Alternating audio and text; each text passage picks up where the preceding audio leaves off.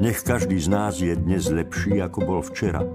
A vlast naša bude veľká a slávna. Milan Rastislav Štefánik.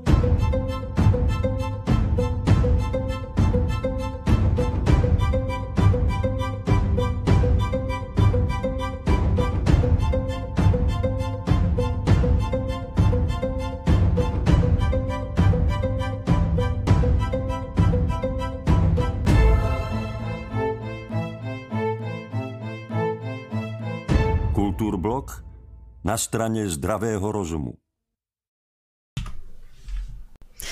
Zdravím vás priatelia, máme tu opäť pondelok a vitajte pri našej relácii Kultúra a umenie bez cenzúry.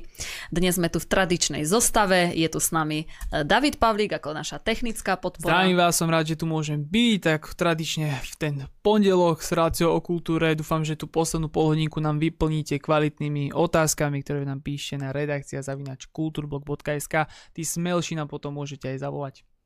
No a okrem Davida je tu s nami aj doktor Ľubo Huďo, s, sa, s ktorým sa budeme rozprávať o aktuálnych témach z kultúry.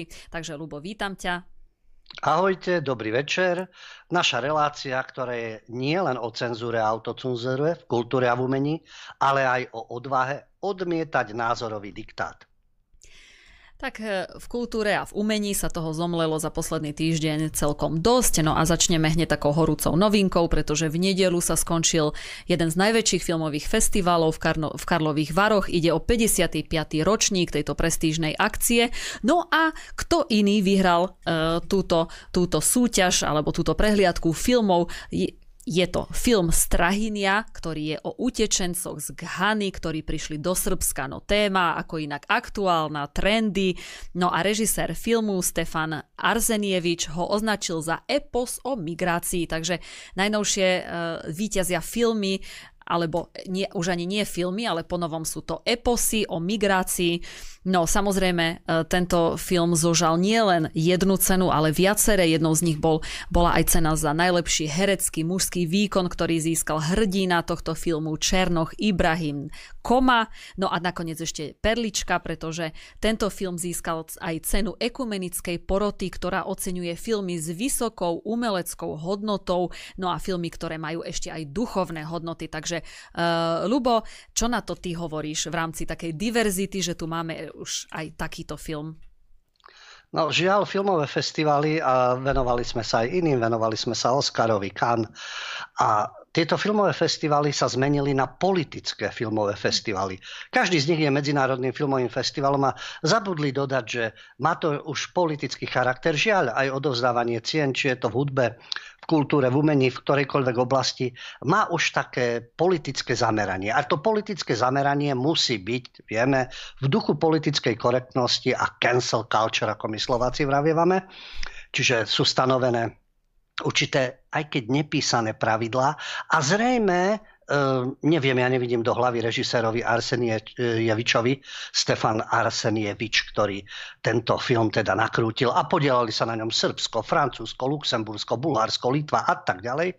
Strahy, ten film uh, má teda názov podľa určitej srbskej legendy. A to je na tom zarážajúce, je to o imigrantovi, pochopiteľne z Ghany, Afričania. Ten príbeh je teda o tom, že e, Afričan s menom Strahynia, ale dostaneme sa k tomu, že prečo. Pretože to je stredoveká poéma srbská Strahynia Banovič. A to je o srbskom šľachticovi, ktorý hľadá svoju unesenú ženu. Toto je pôvodný príbeh. Toto je identita korene srbské. Ale šikovný režisér, tak ako si naznačila, a dostane pekne cenu, a nie len teda uh, hlavnú cenu daného festivalu, ale ako si aj uviedla, aj, hla, aj herec za hlavnú úlohu, dokonca kameramanka samozrejme, takisto ekumenická rada. Čiže po každej stránke sa dalo čakať, že takýto film s problematikou imigrantov, ale z toho pohľadu, že čo teda je z ich pohľadu negatívne, lebo oni sú len pozitívnym prínosom pre ktorúkoľvek časť sveta, pochopiteľne ešte z Ghany. A ten príbeh, ktorý je o tom, že tento imigrant z Ghany, Strahynia a jeho žena Ababuo, odídu z Ghany, lebo chcú žiť lepší život v Európe. Ja neviem prečo, veď Európa je prvá, plná um, nacionalizmu a rasizmu a extrémizmu. Aha, no tak sú tu aj progresívci, ktorých budú vítať. Ale namiesto západu skončia v Srbsku. Čo Srbsko je zlé? V rámci Európy. No hej, lebo Západ je bohatý, takže treba na niečom takom parazitovať, kde sú peniaze, takže Švédsko, Nemecko, Británia, to je pochopiteľné. Tam boli deportovaní. A on ako šikovný teda futbalista, tak si buduje kariéru v miestnom futbalovom klube, talent však, ďalšie obohatenie. My potrebujeme v Európe hlavne futbalistov. A Ababuo, jeho manželka, je herečka, no ale ako si nemá šancu, jak Ibrahim Majga, dostať sa do Národného divadla, aspoň slovenského, do srbského sa nedostane, lebo tam v Srbsku asi nie je nejaký kramár, ktorý by pretlačil Ababuo do divadla. No a ona je z toho frustrovaná, zmizne, no a Strahynia ju, teda z Ghany Strahynia, sa ju začne, sa rozhodne ju hľadať. No dojímavý príbeh, nepochybne. Ide len o to, že keď je tá stredoveká poéma Strahynia Banovič o srbskom šľachticovi, prečo ju neaktualizoval Arsenievič na podstatne reálnu súčasť srbského života? Napríklad, že by nejaký Srb v Kosove kde UČK, Albánci a tak ďalej likvidovali, zabíjali Srbov, zapaľovali ich kostoly a podobne. Prišiel by o manželku, buď mu ju uniesli, alebo nevie, či ju niekde nezabili UČK a hľadajú a pátra po nej respektíve môžu ju uniesť aj e, príslušníci UČK, čiže Kosovskej oslobodzovacej armády. A ten príbeh by viac nadvezoval na nejakú srbskú tradíciu a dajme tomu na, tú srbsk, na toho srbského šľachtica, ktorý hľadá svoju manželku. To by asi nedostávalo ceny, keby sa ukázalo, že albánsky teroristi milovaní Západom a NATO ubližujú Srbom a teraz nejaký Srb hľadá svoju unesenú manželku. To by bolo úplne prirodzené, no ale Stefan Arsenievič vie, odkiaľ fúka vietor, aké sú trendy. Takže čo dáme? Dáme Ghánu. Dáme Abu Babu a Strahyňu, ktorý je futbalistom z Ghány. A ten príbeh už je výsostne politicky aktuálny. Máme imigrantov a opäť, čo tak ukázať odvratenú tvár imigrantov a nahrať príbeh, nakrútiť príbeh, kde sú problémy s tými imigrantmi. Prečo sa nechcú integrovať? Prečo si vytvárajú vlastné svety? prečo vnímajú to prostredie, ktoré ich príjme ako nepriateľské, v ktorom chcú dominovať, v ktorom chcú určovať, v ktorom chcú žiť svoj spôsob života. Prídu do Európy a vytvárajú tu nový Afganistan, novú Gánu a podobne, ale len preto, že je fajn životná úroveň a tu sa môžeme uplatniť. No, takýto príbeh by samozrejme asi ceny nedostával. Ale o tom by to malo byť. Pretože aj na tom filmovom festivale, žiaľ nepamätám si meno toho nemeckého režisera, ktorý tam rečnil, Hovoril o tom, že filmové festivaly chýbali, pretože covidárna, aj tam sa to prejavilo, samozrejme rúška, k tomu sa ešte dostaneme a pokuty budú a hľadať budú, kto nemal rúško na úvodnom ceremoniáli, potom už mali. Takže vďaka tomuto tie filmové festivaly neboli. A keď on hovoril o tom, že tie filmové festivaly by mali, mali byť o tom, že tí tvorcovia sa zídu, diskutujú, sú rôzne filmy, a tu sme pritom diskutujú a sú rôzne filmy. Nie filmy na jedno kopito a rovnako zamerané a rovnakí hrdinovia a vždy len ten pozitívny obraz o tých trendoch, ktoré sú určujúce. Ale rôzne, mohol by to byť film aj s iným obrazom, s iným posolstvom. Nemusel by byť taký liberálny a multikulty, ale naopak by mohol byť. A tí tvorcovia by o tom mohli diskutovať aj diváci. Aha, to by zase nebolo priateľné. Takže nečudujme sa, že takýto film viera a dostáva ceny a akýsi obraz ponúka ten vždy. Buď sú tí imigranti trpiaci a sú obete, alebo teda sú mimoriadne šikovní a nadaní, ale celkový obraz toho je podstatne iný v Európe. Ja nepochybujem, že príde talentovaný futbalista a šikovná herečka Ababuo, ale koľky z nich sú takíto a aký to má dopad na jednotlivé štáty. Ale nebudeme sa zaoberať politickou situáciou, to sme rozoberali v piatok, keď aj rakúsky kancelár rakúsky eh, minister eh, obrany takisto skonštatovali, oni sa neintegrujú. Väčšina z nich um, nemá prácu, nevzdeláva sa, sú problémom, nechcú sa integrovať. Tak dávajme aj takéto obrazy.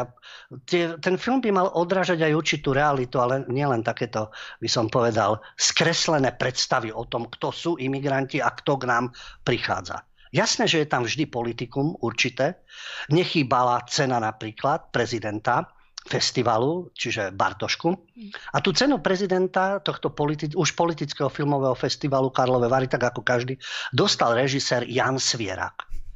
Talentovaný. On už dostal ako študentského Oscara v 88., keď Ropakov nakrútil rôzne filmy, ktoré sú fajn, výborné, ale to je režisér ale ako človek. Pretože dnes si budeme hovoriť aj o Erikovi Kleptonovi. Erik Klepton, ktorý má úplne iný vzťah k týmto súčasným, eh, povedal by som, manipulujúcim elitám a neobdivuje tých politikov, ktorých by sme mali obdivovať a neskladá holdani súčasnej situácii. A mnohí tí fanošikovia píšu, no mnohí, sú takí, ktorí píšu, že fajn, výborná hudba, tak ale ako človek a už mu nadávajú, už ho kritizujú, už ho znevažujú. Takže tam to platí, že robíš dobrú hudbu, si šikovný umelec, roky, rokuce, no ale nemáš tie správne názory, lebo kritizuješ covid opatrenia, nebudeš hrať len pre zaočkovaných. No a v tomto prípade takisto Jan Svierak je šikovný režisér a oceňovaný a má svoje zásluhy. Ale zase politicky e, by som povedal, výrazne angažovaný, takisto ako jeho ocko, Havloidi. Hm. Havel, nedocenený ob, vzor a pomaly nesmrteľný mesiáš a všetci ostatní sú zlí. Takže nechýbalo v tom príhovore, ako keď ďakoval Svierak, že dostal cenu od múdreho a láskavého prezidenta, akého nemajú všetky festivaly, ale ani niektoré krajiny. Jasné, že naražal na Zeman, alebo s tým majú problém aj s Ockom. Zeman nemusí byť sympatický, nesympatický. Ale to politické podpichovanie, predtým si nedovolili otvoriť Svierak, ani za komunizmu si ústane otvoril. Boli starý Svierak. Takže tam si neodvážil nejak politikov si podávať. V tých filmoch to bolo výborné, aj čo hrával.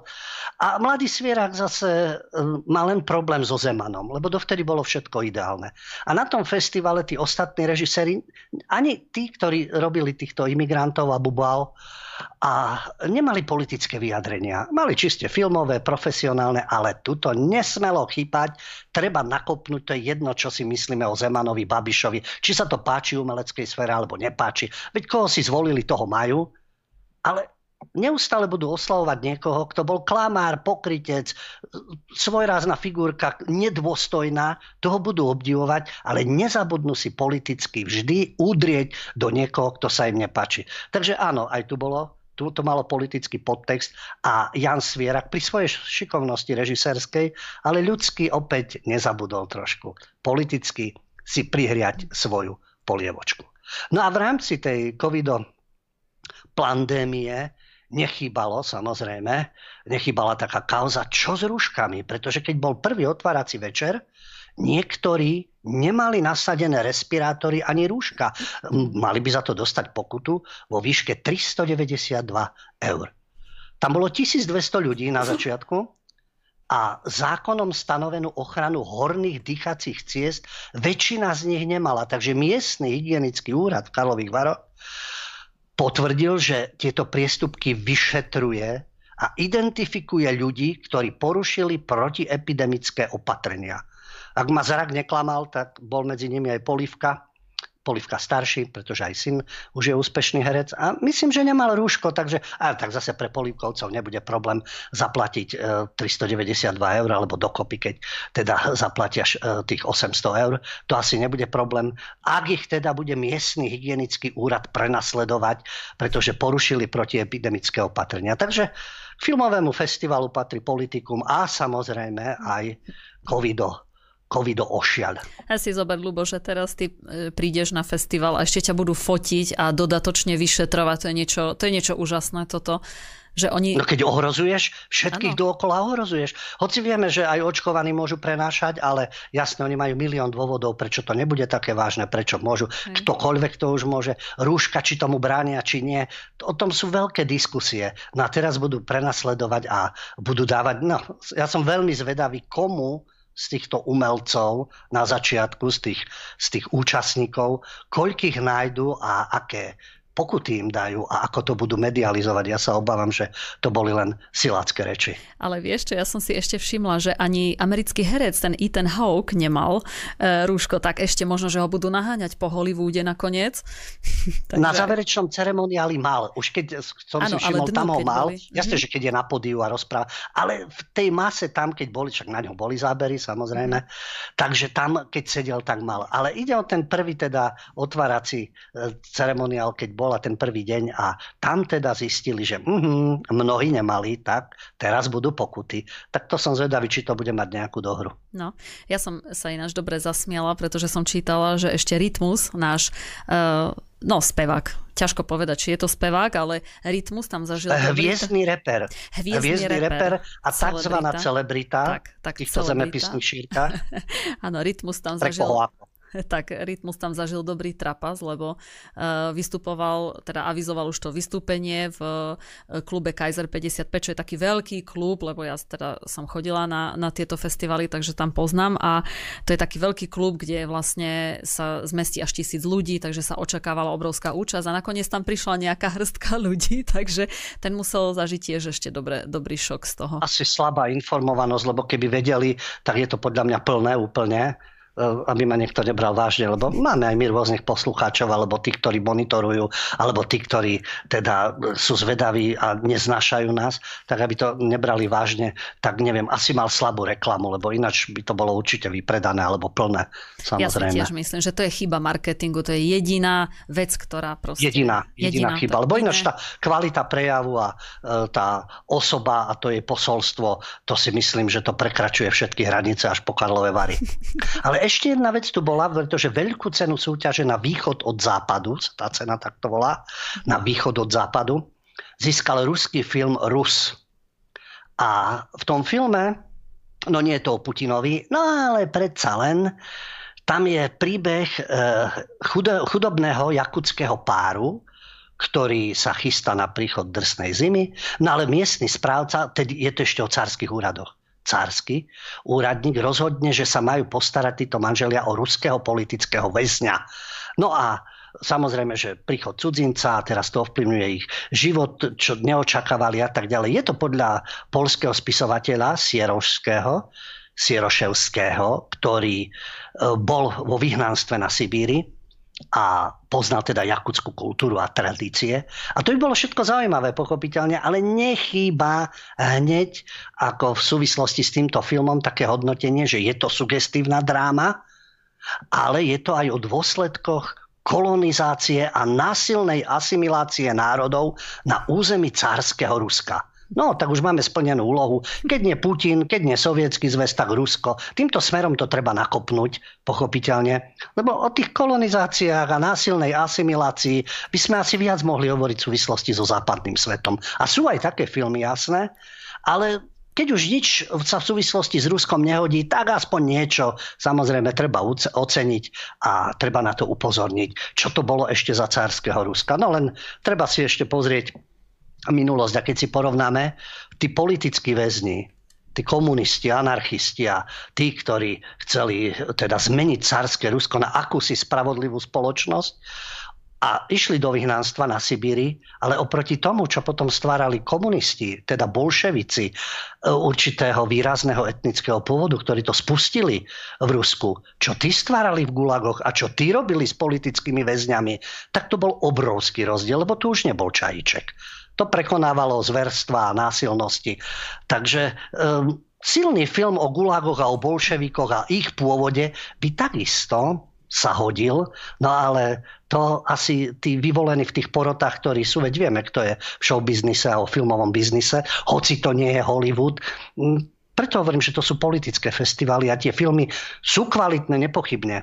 Ale to oceňovanie, možno sa milím, môžete uviesť v otázkach a písať, že to je úplne nezmysel, to sa takto to nerozhoduje. Ale zdá sa mi, že tam je vždy taký politický podtext. A nie som rád, že tam je, lebo mohli by byť aj opačne oceňované filmy, ktoré vypovedajú aj o niečom inom. Vieš, ten festival už ide po vzore Hollywoodu, to, to sme už Jasné, no, neraz. červené koberce, celebrity a tak ďalej. Jasné, Cannes, Berlinále a podobne. Takže to ono už ide v tomto duchu, ale veď to je dobré. Máme tu tvorcov, máme tu umenie. Len nie politický tábor, ako názorový politický tábor. O tom hovoríme. E, žiadna autocenzúra, žiadna cenzúra, to je jedna vec. A druhá, veľmi e, dôležitá odvaha. Odvaha odmietať názorový diktát. Tak, no a to som aj myslela vlastne tým, že síce idú, idú po vzore Hollywoodu, no ale to, je to bohužiaľ aj v tých oceneniach, lebo ako vidíme v tom Hollywoode už e, človek, e, tvorcovia filmov musia splňať nejaké kvóty, aby sa vôbec dostali do toho užšieho výberu, lebo už sú to kvóty, no to sa už ináč ani nedá nazvať v rámci cancel culture, takže, ale ja som ešte chcela dodať, ja som, mňa zaujal e, na tom festivale slovenský film, ktorý získal, je to slovenský dokument, dokument, lepšie povedané, získal cenu poroty a volá sa Každá minúta života. No a je to od režisérky Eriky Hníkovej a toto ma zaujalo, pretože tento dokument sleduje manželov, ktorí majú jedného syna a vlastne mapuje sa tam jeho život od toho narodenia. No a tam je vidieť, ako vyzerajú premotivovaní e, rodičia. Je to, už len ten trailer je naozaj veľká, veľká katastrofa, pretože oni sa ho snažia, toho syna, vychovávať od narodenia zároveň aby mal pohybové aj intelektuálne schopnosti naraz. E, volá sa to, táto výchova sa volá Kameveda, to znamená, že je to komplexná multirozvojová výchova detí. No a oni s ním rozprávajú už od narodenia dvoma jazykmi, napriek tomu, že sú to Slováci, tak hovoria s ním nemecky, hej, ako úplne zvláštne, zvláštne zmýšľanie, ako aby už bol asi taký, aby už bol malý génius v troch rokoch, aby možno, že už pre, prekladal knihy. No a E, vyčerpávajú ho všelijakými možnými krúžkami, ako ten chlapec nemá ani minútu voľnú, on, on ide z futbalu na klavír až vlastne do večera a mňa už, mňa už zaujal ten trailer, lebo tam v určitých miestach vidno, ako sa ten chlapec zosypáva, takže tento film si určite pozriem. Uh, bolo to strašné, hej, ale vravím, nič nie je horšie ako premotivovaní rodičia, pretože potom sa čudujú, že tí, tie deti uh, trpia a nebodaj potom majú veľké ešte zdravotné problémy, lebo to táto, táto multirozvojová výchova je, je jedna celá katastrofa. Ale... To, je, to je zaujímavé, pochopiteľne, že vieme o tom, jak v Číne tí bohatí Číňania dusia svoje deti, Japonci takisto na výkon, musí byť, aby mal dobré zamestnanie v dobrej firme a podobne. Ale ty si hovoril, že rozprávajú sa s ním nemecky. Slovenský a nemecky, alebo slovenský nemecký a, a ešte nejaký? Slovenský a nemecký. Aspoň čo som z traileru vystihla, že nemecký. Ale možno, že aj anglicky už idú, vieš. tri, tri jazyky, neviem. Ja sa len pozastavujem nad tým, ja som totiž to zažil, nebudem menovať, veď nemusí byť menovaná kolegyňu ešte v televízii, ktorá E, svoje malé bývala tu na Slovensku, ale pri rakúskych hraniciach a svoje malé cery, myslím, že boli tretiačky, jedna štvrtačka, tretiačka. A už ich vláčila do Rakúska, do rakúskej školy, kde sa učili nemecky, nie rakúsky, jasné, ale nemecky a už takto od detstva, lebo predsa len tom Nemčinou, ten nemecký trh, teraz sa dostanete, nejaké dobré zamestnanie v Nemecku, dobre zarobíte a ja to chápem pochopiteľne, ale už od detstva teda, lebo však dieťa si dobre pamätá. Ja, mňa to len potom tak zaráža, že a čo to tu kritizujeme, keď v minulosti povieme, čo to chcela tá tretia ríša, germanizovať celú Európu a všetci by museli vedieť nemecky a boli by na nemecký obraz. Veď oni sami dobrovoľne si germanizujú deti. Nič zlom, veď to je v poriadku, veď keď tak chcú. Ale potom nech nefrflú nad nie je to násilím. Všimnite si, nie je to násilím, ale ekonomicky. Chceš sa uplatniť, budeš mať v Rakúsku školu, budeš v Nemecku študovať. No, jasné, treba na Oxford do Británie, pochopiteľne, čiže tá Nemčina, Angličtina a už si anglosaský alebo nemecký orientovaný, pochopiteľne. A nič na tom zle nie je, len toto je šikovná okupácia, by som povedal, mysle, vedomia a tak ďalej. Môžeš vedieť aj 100 jazykov, ale v prvom rade svoj rodný jazyk, svoju históriu, svoju kultúru a potom sa už aj iné jazyky.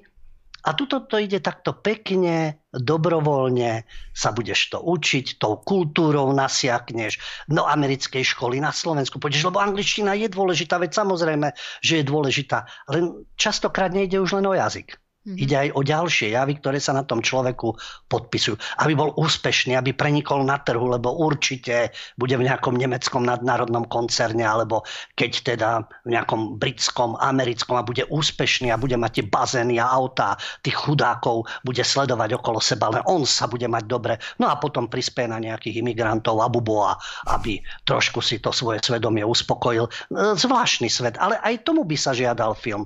Tu si niečo naznačila a tiež je to zaujímavé zaujímavé. No neviem, ale či vieš, tak e, obidve cery Aleny Heribanovej, tak tiež od základnej školy v Kitce samozrejme tam cestovali, aby, aby už uh, sa učili nemecky, teda rakúsky ano. lepšie povedané. A takisto Adela Banášova. Aj so sestrou oni od uh, základnej školy do Kitce samozrejme dochádzali, lebo však Rakúsko je proste... Pozri, tamto skôr chápem, lebo Ocko bol komunistický diplomat v NDR a e, dnes už je teda názorovo niekde inde, ale za komunistov bol diplomatom, takže asi aké školy musel mať, asi ako mal byť preverený, hoci nebol v kapitalistickej cudzine, ale bol v Nemeckej demokratickej republike, takže oni boli v nemeckom prostredí. To chápem, no a tam, keď chodíš do škôl, nič iné ti neostáva, pochopiteľne, ale doma sa rozprávaš takto, v škole tak a učíš sa. Ale potom je zaražajúce, že títo imigranti, ktorí zaplavia Nemecko a alebo aj Francúzsko.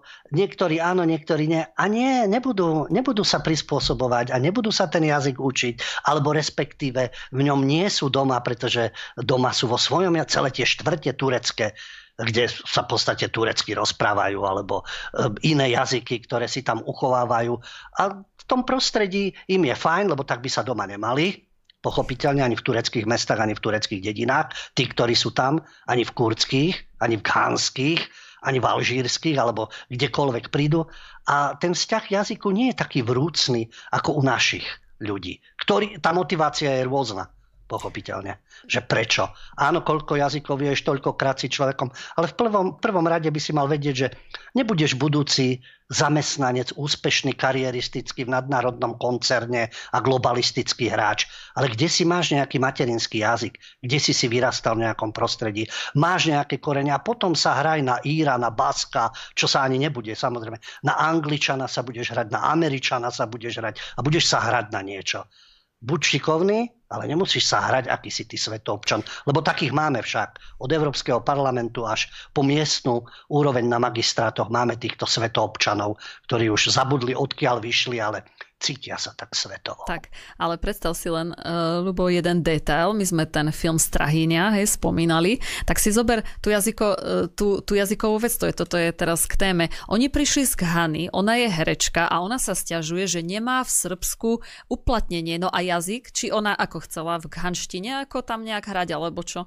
Vieš, ale... ale je vidieť, že e, tá srbská obmedzenosť, prečo sa Srbi nenaučia ich jazyk? No. Respektíve, keby Abu Babuo e, vedela francúzsky alebo anglicky, tak my sa všetci naučíme, veď môžeme sa, veď to je samozrejme. Ale ona priliezla niekam. Nie Srbi prišli do Gány. Ja si myslím, že to, keď niekto chce žiť v Turecku a chce pracovať v Turecku, tak nech sa naučí turecky. A keď chce byť v Egypte, alebo v Alžírsku, alebo v Iraku, v Iráne, tak nech sa naučí persky, nech sa teda naučí arabsky a podobne. Ale keď dolezie do Európy, tak nech sa tu láskavo naučí jazyk a príjme pomery, ktoré tu panujú. Hm. Tak by to malo byť. Takže futbal môžeš hrať áno aj so štyrmi slovami. Takže Strahynia z Ghany, asi reinkarnovaný srbský šľachtic, tak e, futbal zvláda, ale Ababuo Mm, asi v tom divadle je to horšie. A dalo by sa to aj s humorom nakrtiť, ale ja viem, to by, to, jaj, to sa ich nemôžeš dotknúť. Aj u nás máš stand-up komikov, ktorí, jaj, imigranti a etnické menšiny a, a nebol to problém. Ja stále opakujem tele, tele, e, soda a podobne, tie staré relácie satirické. Tam nebol problém, čo si Mongol, čo si Číňan, čo si e, z marginalizovanej skupiny. Treba to brať s humorom. Dnes, no, no kdeže politická korektnosť a oni už majú tú autocenzúru v sebe, že si to nedovolia. Hej, lebo nezabúdaj, tento film má ek, e, cenu ekumenickej poroty, čiže vysoká no, umelecká no, hodnota. Tam, tam nie je priestor na žiaden humor. Ale vieš, už si len zober tú absurditu, že príde nejaká herečka z inej krajiny, alebo, no však všeobecne tí migranti, oni prídu, neprispôsobia sa, nenaučia sa jazyk, ale oni, ale oni sú tie obete, vieš. To ostatní Jasné. sú zlí, lebo oni majú iný jazyk. A teraz čo? No ale tak vidíš, postupne v rámci cancel culture sa to už, uh, už tá úroveň padá dole kvôli ním, však už sú zjednodušené rímske číslice, nie? Sme hovorili dávnejšie, že už to chcú Áno, to už preč. prekážajú, lebo to Áno. je ako problém, čo by sa oni učili rímske. No, my sa Aj. budeme učiť africkú kultúru, arabskú kultúru a stredoázijské e, rôzne tradície, ale my zabudneme na všetko, čo bolo v Európe. Na čo? To nepotrebujeme. Všetko to bolo koloniálne a rasistické. Však v Británii už zase sa zhodli na tom, že už e, v školách nebudú e, hodnotiť gramatiku, lebo je to diskriminačné, je to rasistické. Takže, Samozrejme. Takže na čo? Hej? Tak radšej, to, radšej to je úroveň... Ano. Prispôsobíme sa menšinám. Ano. Nie menšiny väčšine, so všetkými právami. Tu nejde o to, že menšina nemá mať práva a teraz uh, má nejako absolútne poslúchať. Nie, normálne existuje, má svoju kultúru, tradície, ale láskavo žiješ v nejakej krajine. Tá krajina má názov. To nie je nemecký kalifát alebo, ja neviem, srbský Bantustan ale to sú krajiny, ktoré majú svoj jazyk, svoju históriu, kultúru a keď prídem, tak sa správam ako host a dodržiavam tie pravidlá a snažím sa vychádzať s domácimi. A nie vnúcovať svoj svet, lebo vy ste mi povinní pomôcť, lebo u nás je vojna. Na kto ju spustil? My sme ju spustili? To nech sa idú opýtať do Bruselu a do Pentagonu. A k týmto nech idú, veď Američania si ich vláčia domov, pochopiteľne, ale to je ich problém. Kto tam spúšťa vojny? Keď Naď chce spúšťať vojny ako hrdina NATO, no tak potom nech tam ide a nech tam aj žije. Ale nie, že tuto v závetri bude na ministerstve hriať teplú stoličku a kričať o NATO, lebo títo to spôsobujú. A že oni majú diktátorov a politických väzňov a mučia sa a zabíjajú medzi sebou. Môžeme k tomu vyjadriť názor, ale prečo si ich máme prenášať sem? Oni majú svoje problémy, nech si ich riešia. My môžeme spolupracovať, ale nie, že oni nám budú vnúcovať svoj život, prosiť o pomoc a tu keď prídu, tak sú neznášanliví, netolerantní, páchajú kriminalitu, vyvyšujú sa a chcú si tu vytvoriť zase ten svoj štát. Mm-hmm. Ja, ja ešte poviem, je jeden taký zážitok, lebo naozaj to stojí za to. E, ja som bola v Rakúsku v celom Zí, roky dozadu. E, je to vlastne už to lyžiarske stredisko, ale bola som tam počas Ramadánu, čiže ako celé mesto bolo teda plné. Nejedla si, nejedla si celý deň až do západu slnka. No, áno, samozrejme, veď som, veď som s nimi súcitila, takže plné mesto bolo, mesto bolo plné Batmanov a e, 5-hviezdičkový hotel, hej, 5-hviezdičkový hotel, kde robil o, môj známy, môj kamarát a e, hovoril, že to je to samozrejme to boli, to boli inšie story, čo tam rozprával, ale 5-hviezdičkový čistý, krásny hotel a predstav si, že tí, uh, tí Arabi tak uh, v rámci toho ich ramadánu tam dotiahli živú ovečku na ten apartmán a normálne ju tam zarezali e, v kúpeľni, v tom, v tom hoteli, hej, si vieš predstaviť. Čiže no a veď celý... si platia, tak prečo by nemohli? Áno, ale... si zaplatia, nech si aj kravu tam dovedú a nech ju rozporciujú, pretože to je ich kultúra. Hadam ich nechceš obmedzovať v ich spôsobe života. Tak, to som tým chcela povedať, že oni ešte tie svoje tie svoje ano, ovečka zvyky. vo vani. Áno, oveč, ovečka vo vani, hej, a v, po, po kobercoch a všade, v podstate všade proste krv.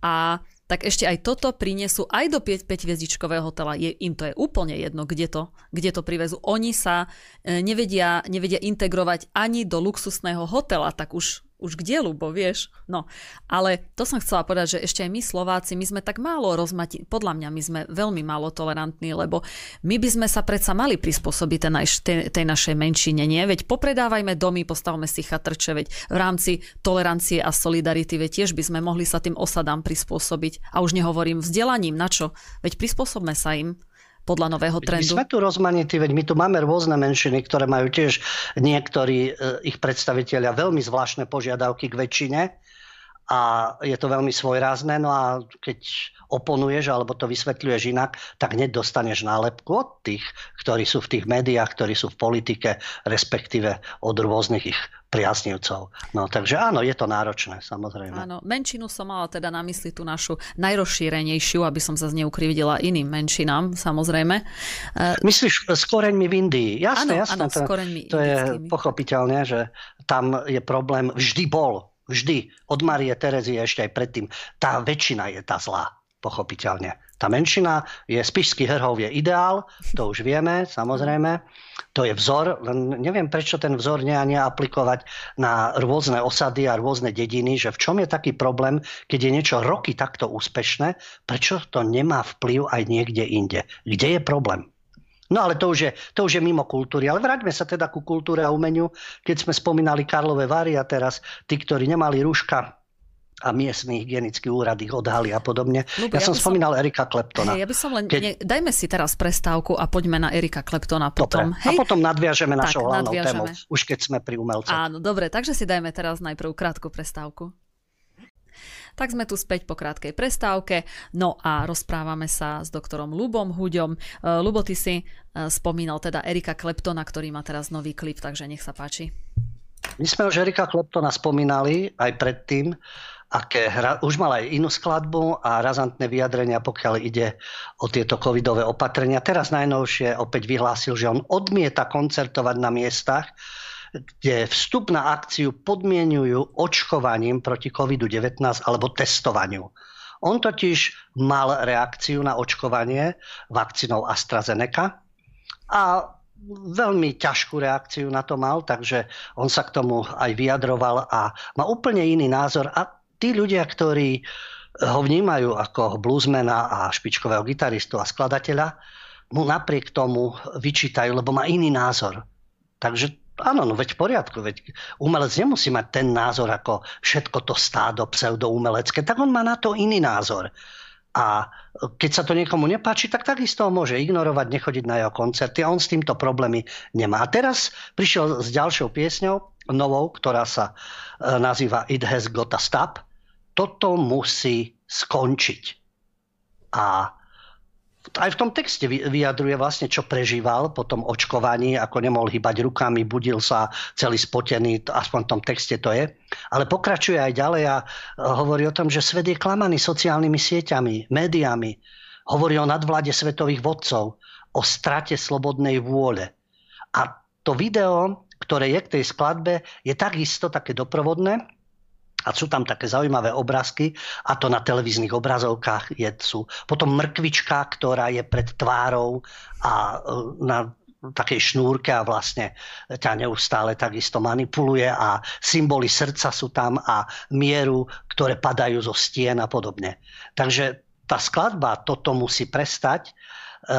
On v tej skladbe, ja len poviem niektoré veci, ktoré tam zaznievajú a jasné, že zase je kontroverzný a uh, hlúpy a obmedzený, to už vieme, tieto ich vyjadrenia, pričom problém je asi na druhej strane, lebo to sú tí covidioti. No a on v tej piesni hovorí, že toto, toto už musí prestať, že už stačí, že už nemôže znášať tento, to je skratka anglická, BS, čo znamená vlastne bullshit. Je to vulgarizmus, v angličtine. A takisto tá skratka BS znamená, že je to nezmysel, absolútna nepravda, niečo, e, čo vyjadruje nesúhlas, takže bullshit. A pokračuje tam ďalej, že už to zašlo dosť ďaleko, že prečo si nárokujete na moju dušu. Ak si nárokujete na moju dušu, tak musíte prísť a vylomiť tieto dvere, za ktorými teda ako je. A vedel, vedel som, že niečo sa deje zle a vy už ste začali stanovovať aj zákony. Veď to vidíme, že čo všetko príjmajú. No a hovorí o tom, ako prežíval následky toho očkovania a chcelo sa mu plakať a mal dojem, že už to nevydrží. Ale že naozaj e, toto už všetko musí prestať, už toho bolo dosť a už ďalej nemôže znášať tieto hlúposti, pretože je zvyknutý byť slobodný a vie, kto je a snaží sa robiť to, čo je správne. Takže keď chcete, tak ma zamkni a zahoď kľúč covidotyrania, tých slušných a demokratov samozrejme. A spája to s tým, že treba myslieť na deti. Čo budú mať? Čo im zostane? Čo potom príde, keď sa budeme takto, takto takýmto smerom uberať? No, takže Eric Clapton si dovolí iný text, nie to, čo sme spomínali, ako tradičný produkt e, komerčného sveta Rolling Stones, pochopiteľne Foo Fighters, ďalší, spomínali sme ako krásnu skladbu, ako sa vysmievajú, že čo sa bojíš očkovania, čo dostaneš čip od Gatesa, uh, ha, ha, ha, lebo my sme očkovaní a my hrajeme pre zaočkovaných a my sme asi tí lepší. Veď to je ich vec a prečo sa vysmievajú ľuďom, ktorí majú na to iný názor. A Eric Clapton sa nevysmieva tým, ktorí sa dali zaočkovať, ani nespochobňuje ich um, nejakú mentálnu úroveň. Len tvrdí, že on bude hrať pre všetkých. A je to o manipulácii a už má toho plné zuby. A nemieni to ďalej trpieť a treba si uvedomiť, prečo aké zákony prijímajú, do čoho nás tlačia a čo to bude znamenať aj pre naše deti. Takže to je Eric Clapton. Existujú aj umelci, ktorí nie sú súčasťou davu a to neznamená, že pijú savo, pochopiteľne, a stretávajú sa so židojaštermi, pretože tí e, kritickí úbožiaci, ktorí dokážu len uražať a znevažovať, nedokážu pochopiť, že a je tu iný názor a prečo asi. A má na ňo plné právo. A to je o rozmanitosti. Na jednej strane sú, chcú rozmanitosť, aby Hanska alebo Babúha neznalosťou reči hrala pomaly v divadle, ale rozmanitosť názorov, mm, to nie, lebo to nie sú naše názory a to nie je naše politické presvedčenie. Takže asi tak je to s rozmanitosťou. Ke- niekedy vyhovuje, niekedy nie.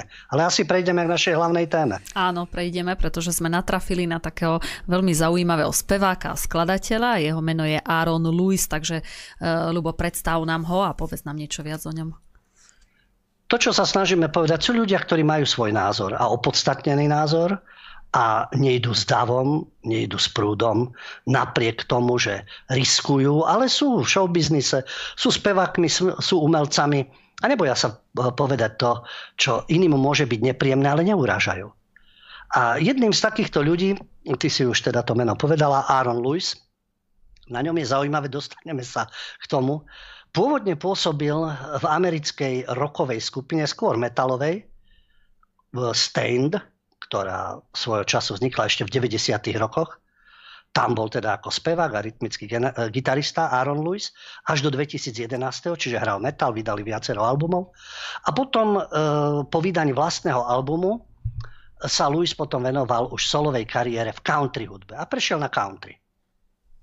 Koncertuje dodnes, v 2020 mal živé vystúpenie aj teraz a e, tá kapela, ktorá bola pôvodne Stain, sa má obnoviť a má pokračovať. No ale samotný Aaron Lewis, gitarista, metalista, dnes country spevák, ale v prvom rade má názory, ktoré nie sú populárne medzi, dovolím si povedať, medzi umeleckým stádom. Už to meno, samozrejme, že o niečom vypovedám, no si poviete, kto to je? Aaron Lewis. Narodil sa v 70. rokoch vo Vermonte židovskej matke a katolickému otcovi, talianského, anglického a veľského pôvodu. Pekne, nie? Rozmanitosť.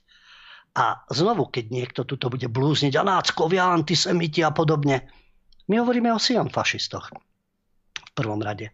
A o tom, že sú určité fakty, ktoré nemajú len ospravedlňovať určité vyvolené menšiny chránené zákonom, ale otvorene sa o nich rozprávať. A Aaron Lewis má ten pôvod po matke, ale nemá problém taký, ako majú napríklad sionisti na Slovensku, väčšina z nich a sion fašistov, že nemajú vzťah národu, nemajú vzťah štátu k jeho histórii. Prekáža im to, že tento národ má nejaký vlastný štát. Vidia len kritické veci a podobne. Aaron Lewis má vzťah k Amerike, no, má vzťah samozrejme aj e, k národu a k svojmu vlastnému pôvodu.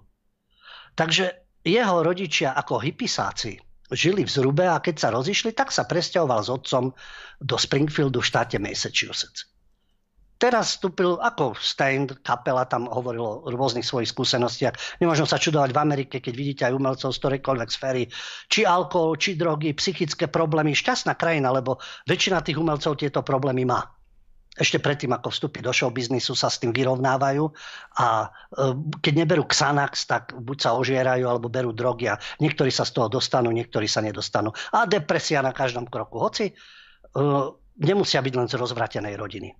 Ale žiaľ, no. A to sú tie negatívne javy. A teraz 4. júla 2021, keď je vlastne tento rok a výročie americkej nezávislosti, vydal pieseň, e, zdroje hudobné píšu, že kontroverznú. Prečo je kontroverzná? No lebo neprotestuje správnym smerom. Tá pieseň sa nazýva Am I the only one? Čo som naozaj jediný? A prečo? On protestuje proti súčasnému americkému vedeniu, to sa nepatrí. Proti Trumpovi sa protestuje. Proti Bidenovi, Harrisovej a demokra- pseudodemokratom. No a proti ľavicovým aktivistom. A to sa nemá teda však. A on e, je človek, ktorý má svoje zásady, len tak z minulosti, ešte v 2014, keď bol na festivale Kansas City Rockfest a uh, mal tam teda vystúpenie a v Dave sa dialo to, keď poznáte metalové koncerty a uh, poznáte aj tú atmosféru a rokové, no tak sú ľudia, ktorí surfujú v dáve. To znamená, že držia ich za ruky, oni tak plávu na tých rukách a držia ich ľudia nad sebou. No a tam zo pár takýchto, uh, väčšinou sú to v pohode ľudia, ale nájdu sa, dáve sa vždy nájde niekto. A to bolo nedospelé dievča a uh, oni ho tam začali ohmatávať, takže on zakročil z pódy a vystúpil proti tým ľuďom, samozrejme, a bránil to dievča aj počas koncertu. On e, je v tra- z tradičnej rodiny, aj on má tradičnú rodinu, pretože za manželku má ženu a má tri céry. A otvorene, teda predtým hovoril o tých svojich problémoch, ktoré mal ešte v piesniach skupiny Stained, aj teraz vo svojej country hudbe. To boli rôzne psychické problémy a návykové látky, tak ako väčšina týchto umelcov. A čo je jeho najväčšou chybou? No to, že pred prezidentskými voľbami ešte v 2016 podporoval Donalda Trumpa ale nie nekriticky. Sam povedal, že je sklamaný z jeho hašterenia a nadávok a podobne. Ale v 2019 aj v 2020 nosil čiapku Urobme Ameriku opäť veľkou. A takisto má vzťah ku komunite, v ktorej žije, keď na e, svojej bývalej strednej škole vystúpil a celý výťažok koncertu venoval hudobnému oddeleniu na financovanie výdavkov na nové vybavenia a pomôcky. Takisto je v neziskovej organizácii It Takes a Community, v rámci ktorej obnovuje základnú školu, na ktorú chodia jeho céry. Pretože máte prostriedky, prečo by nie. No ale teraz tá jeho údajne kontroverzná skladba, ktorá sa dostala aj na prvé miesto v rebríčku Country Chart. A tá skladba Am I the Only One? Nazývajú ju konzervatívne zameranou hymnou, v ktorej hovorí o svojich obavách. Ten text je samozrejme do určitej miery politický, a hovorí o tom, že sa odstraňujú pamätníky konfederačné, že osobnosti, ktoré boli na ju v tej dobe, v ktorej teda to fungovalo v Spojených štátoch, ako fungovalo. A dovolí si kritizovať aj Brucea Springsteena. To je taká modla e, vždy e, na strane demokratov, liberálne orientovaný a takisto v tom správnom duchu. Ináč, len tak pre zaujímavosť, tá skladba v tom prvom týždni, keď vyšla, to bolo v júli, tak e, mala prvé miesto v rebríčku Billboard's Digital Song Sales a takisto v rámci všetkých žánrov, nielen v rámci country. E, nielen sám je autorom tej skladby, ale ďalší country skladatelia sú tam Irodin a Jeffrey Still. A Louis nemá problémy. On napríklad obvinil demokratov, že oni prijímajú rasistické zákony, no lebo však fackovaní sú bieli, a on už predtým mal provokatí, provokatívne piesne. No mal svoje piesne a napríklad mal aj takú pieseň Keby som bol liberál. A v, ten, v tej piesni spieva Som tu jediný, som tu len ja, strácam rozum. Som tu jediný, povedz mi, že nie som. Kto si myslí, že nám berú všetko dobre, čo máme a menia to na to zlé? Som jediný, kto chce krvácať alebo dostať guľku za to, že som slobodný? Kričím na televíziu poviem vulgarizmus, to sa v hudbe používa. Čo to kurva je? Za to, že mi hovoríš áno. Čo mi to hovorí, že som jediný, kto chce bojovať za moju lásku k červenej a bielej a modrej? No tak americké zastupy, však aj my máme červenú, bielu a modru. A ďalšia socha padá v meste blízko teba. A sledujem, ako sa rozpadávajú vlákna starej slávy. Som jediný, kto nemá vymytý mozog? Prechádzam cez krajinu stratených. Kto sa ešte stará a bojí o svoje deti? Ako, prečo sa snažia zrušiť všetky veci, ktoré sme doteraz dosiahli? Som jediný, kto už viac, to už viac neznesie? Toto nie je sloboda, za ktorú sme bojovali.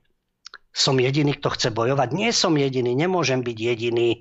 Som jediný, kto prestáva spievať za každým, keď hrajú Springsteenovú pieseň, lebo Bruce Springsteen je sluštička systému a tohto liberalizmu a súčasnej vlády, ale aj predtým. Ako. Takže v tej piesni spieva Aaron Lewis, že stále sa držím, zadržiavam slzy za tých, ktorí zaplatili životom a nie som jediný, nemôžem byť jediný. Takže je to také burcujúce, čo nevidíte, čo sa okolo vás deje? To BLM, tá Antifa, tí pseudodemokrati, tie zákony, ktoré sa prijímajú, tá zvrátenosť, ktorá existuje. No a v jednom z rozhovorov, teraz v jednom z čerstvých rozhovorov v júli 2021, bol u Candice Owensovej z Daily Wire v jej relácii Candace a poskytol tam teda rozhovor pri príležitosti tejto skladby, som, som ja jediný. A hovorí o tom, že pokiaľ ide o Brusa Springsteena, prečo ho kritizuje? Veľká modla, samozrejme, Born in USA a podobne, lenže jeho predstava o Spojených štátoch a Louisova je úplne iná. A hovorí o, Louis o tom, že uh, vždy sa vykresľoval, že on je ten americký chlapík zo strednej vrstvy. A počas celého toho šialenstva povedal, že ak bude jeden človek znovu zvolený do prezidentského úradu, že sa presťahuje do Austrálie. Vieme, o čom je, o Trumpovi on odíde. A to mnohí títo Beyoncé, Rihanna a celý tento odpad showbiznisu a hollywoodsky, e, tieto hlúposti tárali a sedia tam na zadkoch. Kde by mali tie milióny? Kde by tak profitovali? Čo by im také Trump asi urobil? No a Aaron Lewis sa pýta, aké je to americké. Chystáte sa vykašľať na Ameriku len preto, že sa vám nepáči človek, ktorý, ktorý sa možno dostane do úradu? No hovorí o tom, ako Springsteen znevažoval národ, a tvrdil teda ešte v 2020, že bude v najbližšom lietadle do Austrálie. Dokonca tvrdil, v Lani to tvrdil, že Spojené štáty sú systémovo rasistické, potrebujeme systémové zmeny v našich inštitúciách, aby sme presadili práva a politickú vôľu občanov, všetkých občanov, alebo len určitých menšín, tých agresívnych. No a uh, Louis uh, preto je kontroverzný, lebo on v tej skladbe poukazuje na nedostatok vlastenectva v súčasnej Amerike. To, že sú odstraňované sochy z minulosti, to, že sú pálené zástavy na uliciach. A uh, niekoľko dní predtým ďalší taký country umelec, Toby Kate, mal pieseň, ktorá lamentuje nad tým, že je rozdelená krajina. Tak ako aj u nás sú ľudia rozdelení názorovo a diametrálne odlišné názory majú a nedokážu spolu ani diskutovať. No, e, Luis hovorí, že mám pocit, že nemusíte stať ani na jednej strane, ani na druhej. Aby ste sa niekedy počas toho všetkého pozreli na svoju televíziu, už sme pri médiách, a začali nadávať. Čo sa deje s touto krajinou? Čo sa deje so slobodou a spravodlivosťou pre všetkých? No, e, samozrejme, že tú skladbu, ktorú som ja jediný venoval všetkým vlastencom, to slovo sa tiež nemá nejak používať, to vieme, keď na Twitteri napísal, toto je, vš- je pre všetkých patriotov. A vidíte, bodovalo to v rebríčkoch, čiže tie nálady nie sú také, že všade rozhodujú neoliberálni fanatici. A e, keď uvádzal aj tú skladbu vo Virginii, keď mal minulý koncert, tak hovoril, že sám seba ako definuje. Som 49-ročný otec troch detí a sledujem, ako veľmi malá hrstka ľudí ničí krajinu. No, hovoríme o Amerike, hovoríme o Slovensku, kdekoľvek to môžeme povedať. A kritizoval Bidena a obvinil teda demokratov, že oni zavádzajú rasistické, rasistické zákony. A takisto, keď mal byť Trump odvolaný a impeachment a snemovňa reprezentantov, už vtedy, vtedy poskytol rozhovor Anchorage Press, pre Anchorage Press, a kde hovoril, tá agenda, ktorá sa teraz presadzuje, títo pseudodemokrati, spôsobuje viac obetí ako všetky vojny, ktoré sa vo svete odohrali. Takže snažte sa pochopiť históriu a pochopiť, o čom je americká ústava. A hovoril o rôznych svojich, e, vo viacerých rozhovoroch bol úplne otvorený. Samozrejme, že urobil jedno e, gesto, ktoré sa neodpúšťa zo strany neoliberálov, keď ešte ako skupine Stand odišiel z pódia, pretože v Texase, keď mal koncert a e, začal nejakú poslednú skladbu a fanúšikovia tam kričali, nech zaspieva pieseň v španielčine. On na to povedal, prepáčte, ja neviem po španielsky, som Američan. No, tak jasné, že e, taký, takýto názor sa nenosí, asi sa mal naučiť španielsky, ale úradná reč je teda angličtina. A v jednom z týchto svojich rozhovorov, ale za tými svojimi názormi si stojí, pred niekoľkými rokmi takisto má vyjadrenia, ktoré nevyhovujú, by som povedal, súčasnej propagande. Keď v rozhovore hovoril o tom, že má rád zbranie a baví ho vlastniť zbranie, ale zbranie nezabíjajú ľudí. Ľudia zabíjajú ľudí. Zbranie je neživý predmet, ktorý môže 100 rokov ležať na stole nabitý a nikdy nikoho nezastrelí, kým ho človek nezoberie do ruky. Hovorí občanov, ktorí dodržiavajú zákony a pravidlá, neberte na zodpovednosť za činy zločincov. To je najšialenejšie myslenie, aké som kedy zažil. Vy nezabezpečíte, aby zločinci nemali zbranie, pretože zbranie si zločinci kupujú ilegálne. Zločinci nedodržiavajú pravidlá, inak by neboli zločincami. Tak prečo chcete trestať občanov, ktorí dodržiavajú zákony a brať mu ich za niečo, čo robí zločinec? Prečo to chcete urobiť tak, aby zločinec bol jedinou osobou, ktorá môže používať zbraň? Prečo by obed nemohla mať zbraň na svoju obranu? Ako často je policajt skutočne pri tom, keď nastane takáto situácia? A pokračuje ďalej a s faktami. Posilnenie postavenie zloči- postavenia zločinca nie je riešením. Pozrite sa na Chicago. Pozrite sa, aká veľká je v Chicagu kriminalita. Nemyslíte si, že zločinci nevedia, že väčšina ľudí v meste, pokiaľ neporušuje zákon, nemá zbraň? Myslíte si, že to nevedia? Pozrite sa na štáty, ktoré majú veľmi mierne zákony o vlastníctve zbraní, napríklad jeden zo stredozápadných štátov Montana, alebo Severná Dakota, alebo Južná Dakota. Ak máte vodický preukaz v tom štáte, môžete si kúpiť automatický zbraň. Len tak e, v obchode. A pozrite sa na štatistiky týchto štátov a zistíte, koľko kriminality tento štát skutočne má. Alebo sa pozrite, koľko šialencov a šialených vecí sa deje v štátoch, kde si nemôžete s vodickým preukazom len tak kúpiť automatický zbraň. Pozrite sa na mieru kriminalitu práve v týchto štátoch. Všade tam, kde občan, ktorý dodržiava zákony, nemôže mať zbraň, je kriminalita na vrchole. A ľudia chcú ignorovať túto skutočnosť a riadia sa emóciami a nie logickým myslením a racionálnym uvažovaním. A to nás dostáva do toho neporiadku, v ktorom sa kraj, ako krajina nachádzame.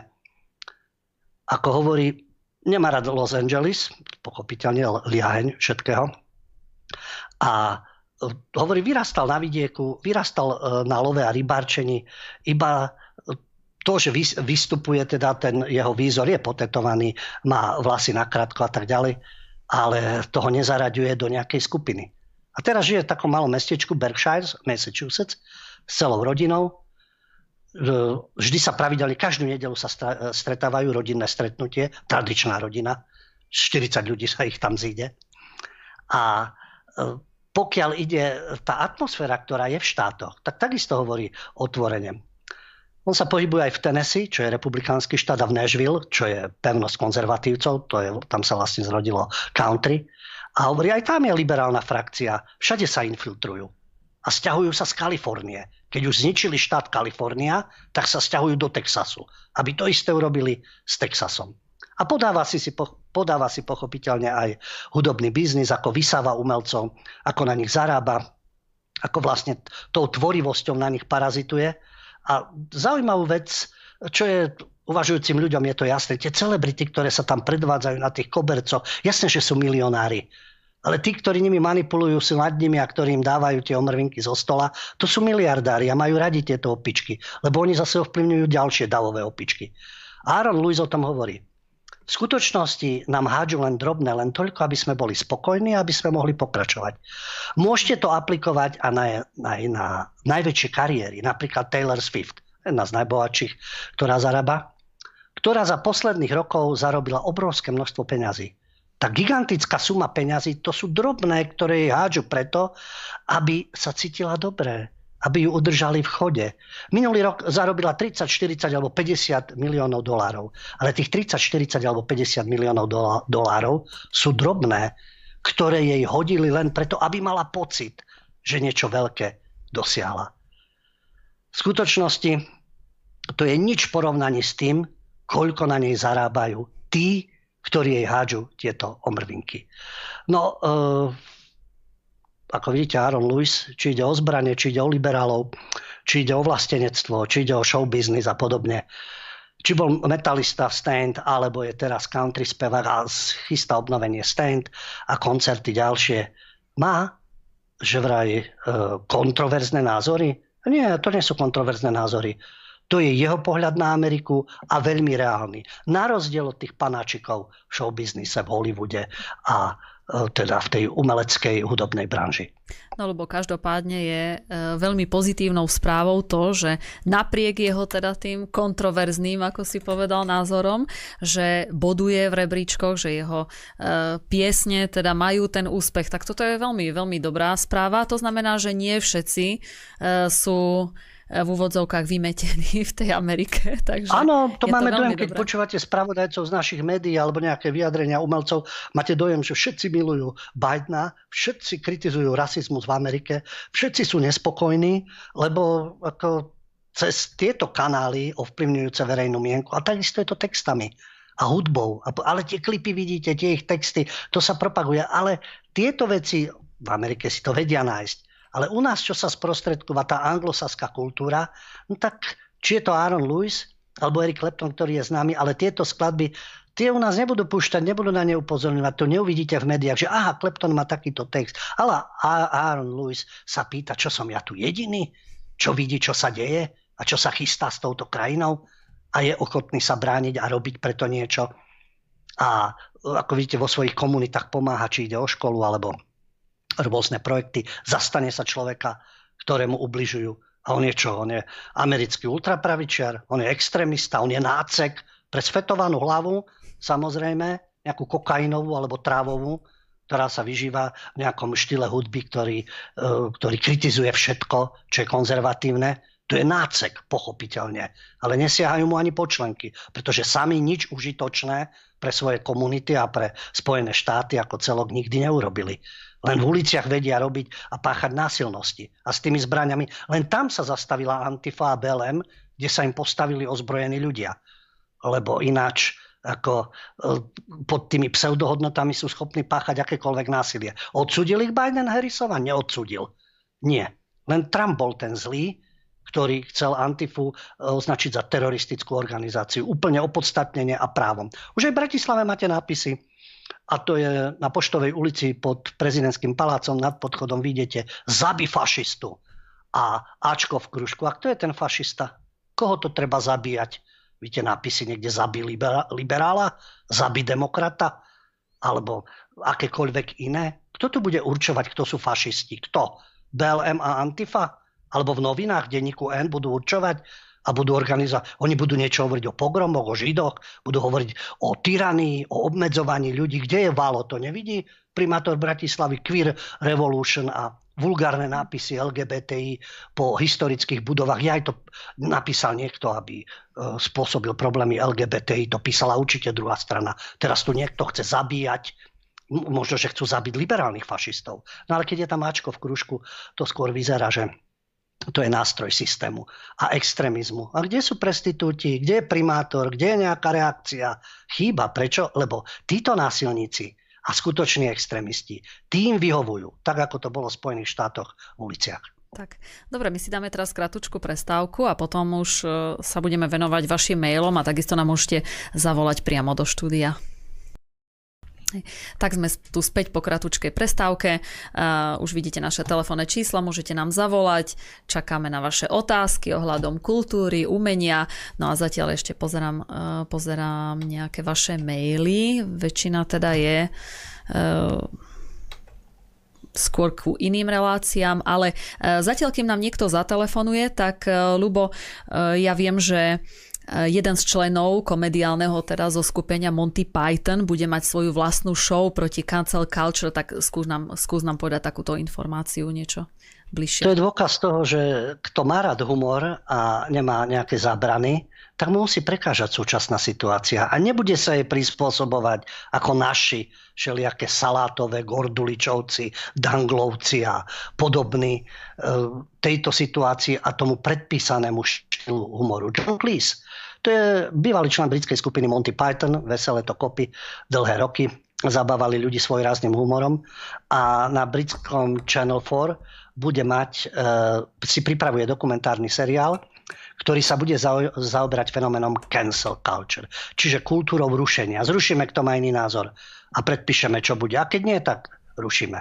No a tento nový dokument má skúmať, čo táto prebudená generácia, lebo oni sú e, tí prebudení, woke však a zistili, že á, doteraz to tu bolo všetko zlé, rasistické, biele a treba to zmeniť. A prečo prepis, prepisujú pravidlá, čo môže byť a nemôže byť povedané. Ten jeho program sa bude volať Cancel Me, čiže zruž ma.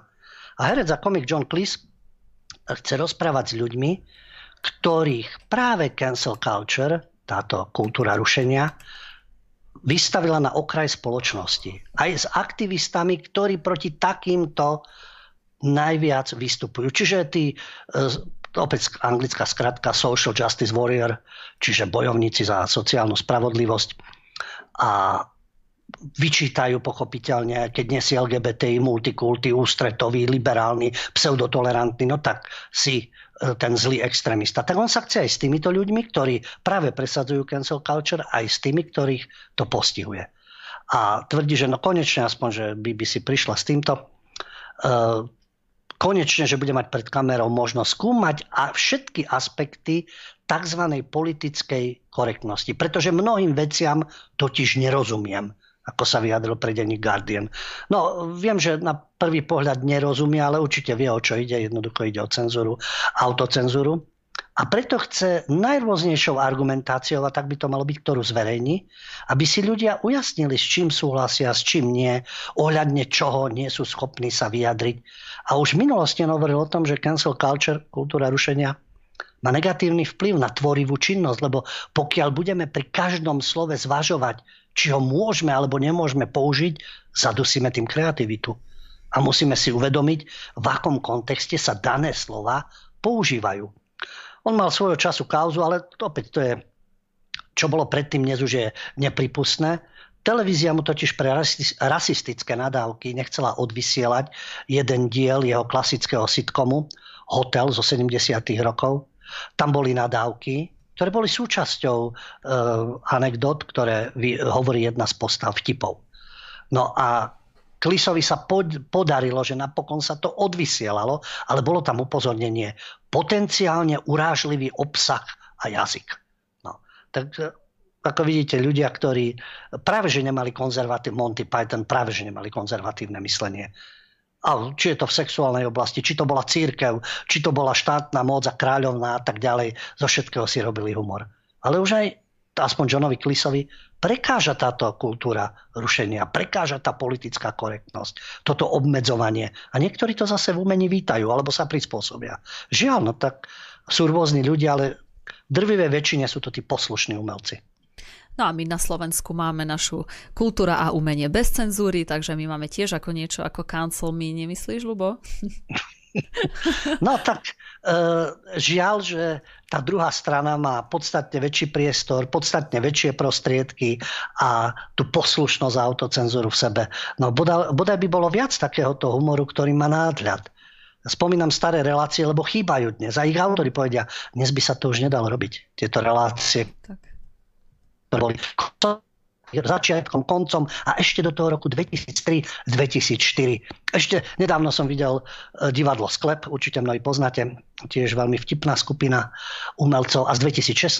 majú taký program Böhmen und Mähren, začína to ako z obdobia protektorátu a tie scény sú tam e, a učiteľka, ktorá už teda v súčasnosti hovorí, že milé deti, svojho času počas Veľkej vojny tu žili takí strašní ľudia, SSáci a pretože ľudia sa ich báli, tak sa udávali. Ale udávali sa aj po vojne a udávajú sa dodnes. No. Takže oni sa neboja dať najavo, že čo tu budete hovoriť o protektoráte a o minulosti. Povedzme si aj na súčasnosť. No, my máme udávača, ktorý sedí v parlamente a ľudia ho zvolili. Takže ako divadlo sklep pekne si myslím, že vtiahlo do toho aj Slovensko nechtiac. Aj u nás sú udavači v móde, ja ale bojujú proti fašizmu. Áno, samozrejme, pretože názor, ktorý nevyhovuje Benčíkovi a ultraliberálom a pseudodemokratom a havloidom, to všetko je fašizmus. Alebo konšpirácia. No a nájdu sa voliči, ktorí si takéhoto starého osvedčeného udavača dokonca zvolia do parlamentu. A udávajú sa dodnes. Tak, Lubo, teda David máme? Máme volajúceho, tak takže nech sa vám páči. Dobrý večer. Dobrý večer, prajem, radosť bytče. A chcel by som sa opýtať také dve veci. Jedna súvisí s Afganistánom, ak môžem, lebo ja som niečo sa snažil dohľadať na internete. Nepamätám si z tej doby až tak, lebo som mal 14-15 rokov keď končil sovietský zväz v Afganistane, či aj vtedy boli také masové migrácie alebo úteky z tej krajiny, keď sovieti odchádzali odtiaľ. A pozeral som ruské nejaké správy, alebo ukrajinské, teraz neviem, taký koment, že hrozí alebo sa obávajú z toho, že budú problémy teraz tým, že ten Taliban je možné, že by sa mstil aj za hranicami svojej krajiny ľudí, ktorí najviac kolaborovali s tými, s tými cudzími armádami alebo tými politikmi, ktorí to tam viedli. Či nehrozí takáto forma terorizmu, že budú vyhľadávať tých ľudí alebo prídu aj sem e, z titulu nejakej pomsty. To je jedna taká otázka, aký je váš na to názor, alebo ak si pamätáte z tej doby niečo z tých 90. rokov. Mm-hmm, ďakujem na začiatku. A ešte jednu vec, vec som sa chcel opýtať. Včera bolo SNP a bolo to také dôstojné, nedôstojné, až, aspoň podľa môjho názoru. Lebo ja som videl dokument, kedy, kedy boli pamätníci a bolo to už za tejto prezidentky, neviem, či minulý rok alebo predminulý, dokument z východného Slovenska, pamätníci, ktorí bojovali v postaní a teraz sú na okraji spoločnosti a oni nemali, nemali dobré slova na to, čo sa tu teraz deje, čoho sa dožili. A e, smutné bolo na tom to, že tie slzy v očiach tých starých ľudí, e, keď povedali, že radšej mali zomrieť na tom pochode, ja neviem, to v tých lágroch, keď ich pochytali niektorých tých postavcov, a že s kamarát niekde pri, na pobreží Baltiku, kde tam veľa, veľa z nich zomrelo, z toho povstania, ktorí padli do zajatia Nemcom, že aký je váš názor na to, prečo nepozývajú na takéto slavy takýchto ľudí, ktorí boli obyčajní bojovníci, lebo tam boli traja alebo štyria pamätníci, ktorí prečítali niečo, aspoň jeden z nich čítal niečo z papiera a politici tiež čítali niečo napísaný slov.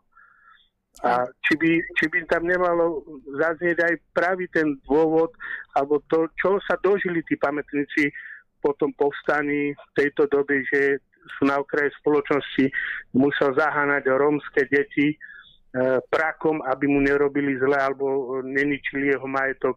Polícia sa o to nezaujíma. Žijú z minimálnej...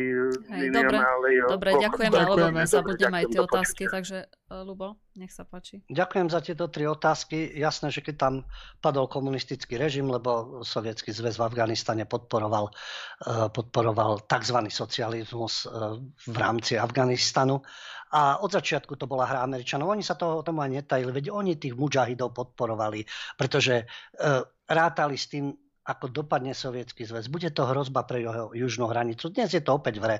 Turkmensko, Tadžikistan a tieto republiky, tedy súčasť Sovietskeho zväzu, ale e, sú v podstate v tesnej blízkosti Ruska. A tam je ten problém a to potrebovali rozvrátiť, ohrazovať, destabilizovať.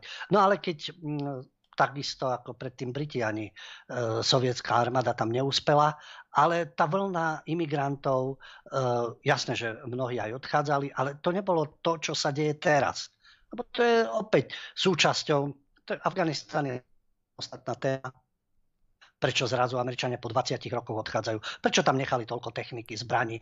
Krajina je ešte viac e, rozhádaná, pretože okrem Talibanu je tam odnož v rámci islamského štátu, ktorý má problém ešte aj s Talibanom. Sú tam určití náčelníci, ktorí s Talibanom nesúhlasia, takže tá krajina je ešte vo väčšom rozklade, ako bola, hoci oficiálnym výťazom je Taliban.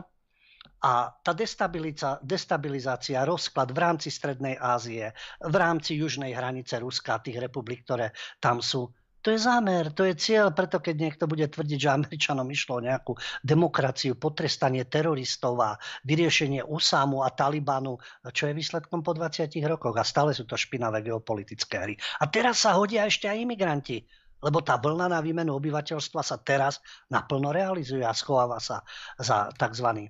humanizmus.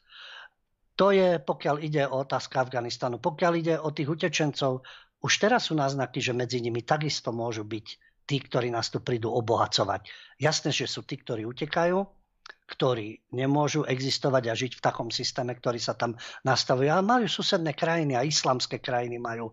Takže to vyjadrenie, znovu sa budem odvolávať na Rakúšanov, lebo tam im to zatiaľ, pokiaľ nehrajú nejakú frašku na najvyšších miestach mysli, v susedných krajinách, tam môžeme pomôcť dodávať určité prostriedky ale nie, že teraz ich všetkých príjmeme do Európy a nedokážu sa tu integrovať, lebo nie všetci sú uh, vyškolení lekári, odborníci, tlmoč, tu nám čo budú tlmočiť?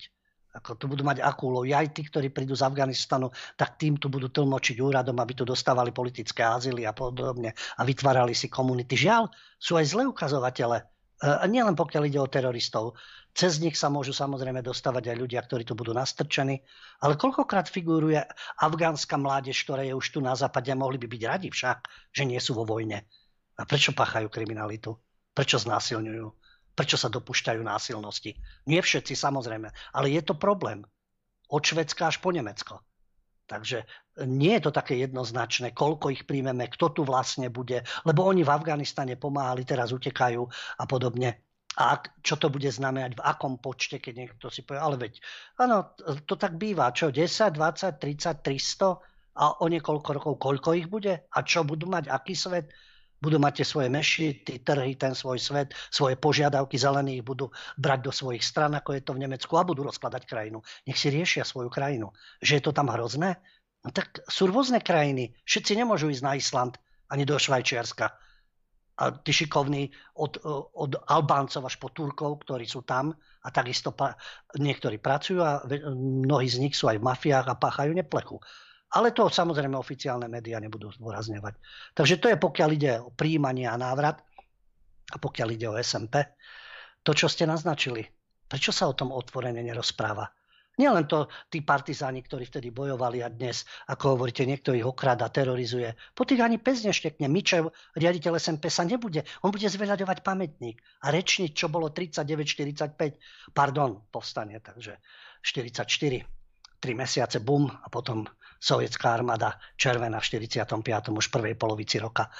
A tí ľudia, prečo sa nemôžu vyjadriť? To, čo ste naznačili, ja som si všimol toho partizana, alebo kto to bol, ktorý tam čítal po takých veciach, keď prežijem, potrebujem čítať niečo z papiera. Jednak už človek horšie vidí, teraz tie písmenka tam sledovať za celé tie roky, veď to je všetko vo mne. Veď to musím hovoriť plynulo, zo srdca, prirodzene, všetky tie svoje pocity. A oni medzi sebou, zväz protifašistických bojovníkov a títo partizani, oni o tých svojich druhoch nevedia? Tí, ktorí sú nespokojní? Prečo nestanú a nepovedia, vy ste tu pokrytecká banda, občan premiér, občianka prezidentka. Veď naši kolegovia, naši spolubojovníci, mnohí z nich trpia a e, sú v ťažkých životných podmienkach. Prečo sa o nich nezaujímate? To je jedna vec a skončím ešte týmto. Takisto o SMP by sme mali hovoriť nielen na tribúnach a s vencami a pri pamätníkoch, pretože počas SMP sa diali rôzne veci. Dialo sa aj rabovanie, vraždenie, aj žien a detí, aj vypočítavosť určitá a partizáni neboli rytieri cnosti, všetci. Takže diali sa hrozné veci a nemalo to nič s demokraciou a službou po slobode a jedno základné klamstvo ktoré tam povedala Vok Barbie. Neviem, kto jej to napísal. To povstanie bolo, áno. Aj sa na ňom zúčastnili aj partizáni, aj vojaci. Ale keď povedala, že väčšina národa chcela toto povstanie a pridala sa k nemu, tak povedzme si fakty a hovorme otvorene o veciach. Keď zrátame všetkých vojakov, partizánov, aj tí, čo na Strednom Slovensku spolupracovali, to neboli ani 3% obyvateľstva. Takže aká väčšina národa sa pridala a takisto tam bola demagogia, dokonca sa šírilo. Niektorí tam dokonca boli v povstani, že Nemci zatkli Tisa, prezidenta prvého slovenského štátu, prvý, prvého prezidenta doktora Monsignora Jozefa Tisa. A že ho zatkli a že celú vládu zatkli, dokonca, že ho popravili a tak. Tam boli aj takíto zmetení, že čo, ohrozený slovenský štát, naša budúcnosť a tak ďalej. Aj takí tam boli. A takisto sa používala dezinformácia, propaganda a tak ďalej. A naopak sa zakrývalo, čo všetko. Dokonca doktor Husák vo svojich spomienkach, čiže bývalý komunistický prezident, normalizátor, účastník povstania, písal o negatívnych javoch v rámci povstania.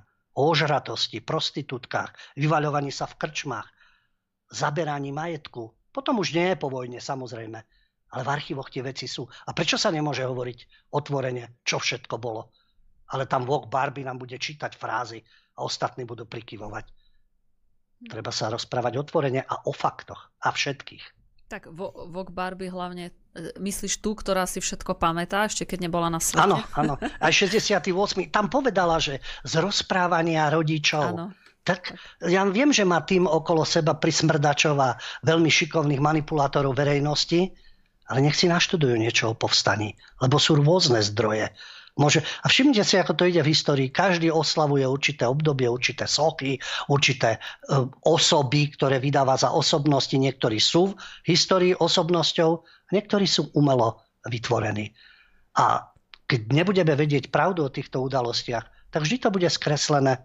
Ona tam tiež hovorila čosi o skresľovaní histórie. Tak neskresľujte povstanie. Ani tú situáciu, ktorá tam bola. Kolár, vexlak a sexuálny úchyl bude rozprávať niečo o povstaní, že čo bolo povstanie, čo nebolo, čo v škole ho to naučili, alebo mu to nejaký historik povedal, veď áno, alebo preštudoval sám archívy. Ja si myslím, že človek, ktorý študuje históriu a pozná archívy a nebojí sa, ako v rámci historického ústavu Slovenskej akadémie vied, hovoriť len o transportoch Židov a o povstaní a nebudú hovoriť o celej škále udalostí, ktoré sa diali počas slovenského štátu a vôbec počas toho obdobia, 39 a 45 a nie len na Slovensku, ak nemajú odvahu hovoriť na základe historických faktov, tak potom sú len slúžky systému a nie vedci daného smeru, ako je história. Tak. Dobre, Lubo, ďakujem ti za veľmi vyčerpávajúcu odpoveď a hlavne, že si zodpovedal otázky nášho diváka. No a v tejto chvíli sa mi, e, mi už ostáva len jediná vec a to rozlúčiť sa s mojimi kolegami. Takže David, som veľmi rada, že si tu s nami bol až do konca relácie. Snad neodídem v strede. Majte sa pekne, vážení diváci, prosím vás, príďte v stredu protestovať, lebo keď budete sedieť doma, tak budete potom sedieť doma aj cez jeseň, aj v zime, aj na jar, takže prosím, príďte. Majte sa pekne.